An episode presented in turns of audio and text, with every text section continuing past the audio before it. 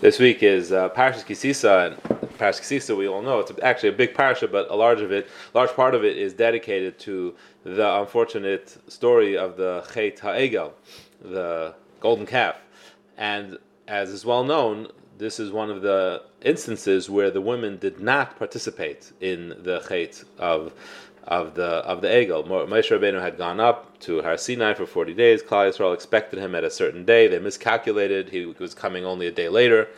And in their panic, they um, wanted to make another leader, and they created a, a, golden calf. And to do that, they needed jewelry, and they tried to take the jewelry from their women, and the women refused to give it. And we learned this from a pasuk of Hisparaku. They had to uh, literally force and uh, take take the jewelry without the consent of the women. So the women didn't agree to participate in the Chet Ha'egel, and as a result, the w- women in particular have, were zoicha to the yantiv of Rosh Chodesh. Rosh Chodesh is a yantiv which is only uh, the the the aspect of it, which is to avoid doing malacha, is was only given to women. It was originally supposed to be given to all of Klal Yisrael, but it was dedicated to women because they did not participate in the Chet Egel. And the question is, what's the connection? What's the connection between Rosh Chodesh and the Chet Egel and and women? What what what what do those things have in common?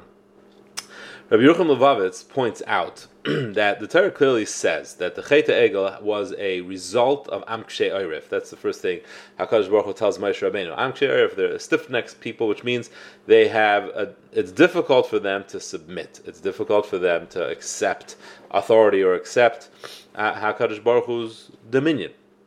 And the most fun, fundamental demand that the Torah ultimately makes on every Jew, on every single person, is to restrain our own free will and to submit our will to HaKadosh Baruch Hu. That's the hardest thing that every person has to do. A person wants to do whatever they want. A person has their own desires and their own their, their own free will. And HaKadosh Baruch Hu blessed us with free will and then gave us the commandment to control our free will and to utilize it in service of HaKadosh Baruch Hu. And the part, a large part of that is accepting the fact that very often our, our judgment or our understanding will be flawed. And we have to follow HaKadosh Baruch Hu's command and what he wants and his desire, regardless of why, even though we might not understand it and might not accept it and might not see how it makes sense, or might think that it works against us. In all those cases, our our our obligation is battle submit nevertheless, and do as Hakadosh Baruch Hu wants, and that's what Klal Yisrael ultimately was their problem in the Chet Egel was their Amkshe Eiref. They refused to just accept what Hakadosh Baruch Hu wanted them to do. Now the the first lack of submission historically, before even um, the Chet of Adam Rishon and the Eitz HaDaas was practiced by the moon.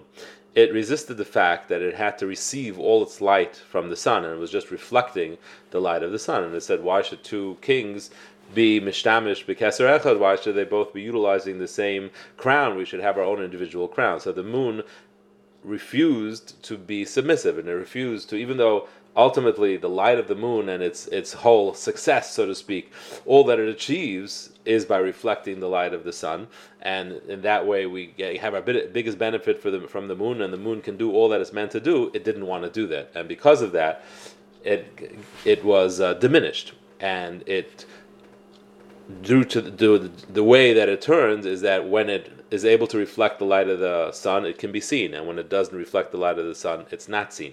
So it's a constant lesson, month by month, that the moon teaches us is that if you choose to submit and if you choose to allow Kadosh Baruch Hu's light to shine through you, then you will be seen and you will accomplish and you will spread light and you will shed light.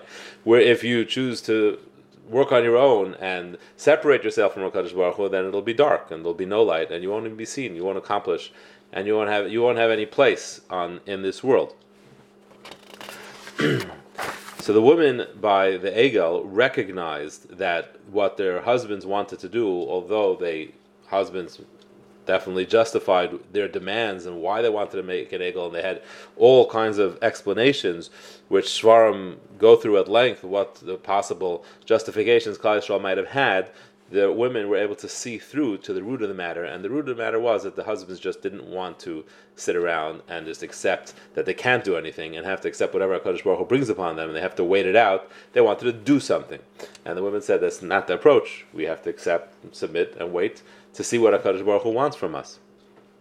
And that midah of bitachon, that midah of trust and acceptance of Hakadosh Baruch Hu's will, was what granted uh, the the woman the understanding to stay far away from the Chet Egel, and therefore they were granted the yontiv of Rosh Chodesh. Rosh Chodesh is a time when women are given the the schus to stop doing malacha and use utilize that time to reflect on a lesson which they demonstrated that they learned so well. That they they look at the moon and understand that the moon only achieves its light, it only reflects its light, it only exists and only accomplishes only through reflecting the light of HaKadosh Baruch the sun, which is a a uh, a mashal for the light of HaKadosh Baruch The more we submit, the brighter we are. The more we submit, the the lighter and the more effect and the more the, the, the more of a place we have in this world.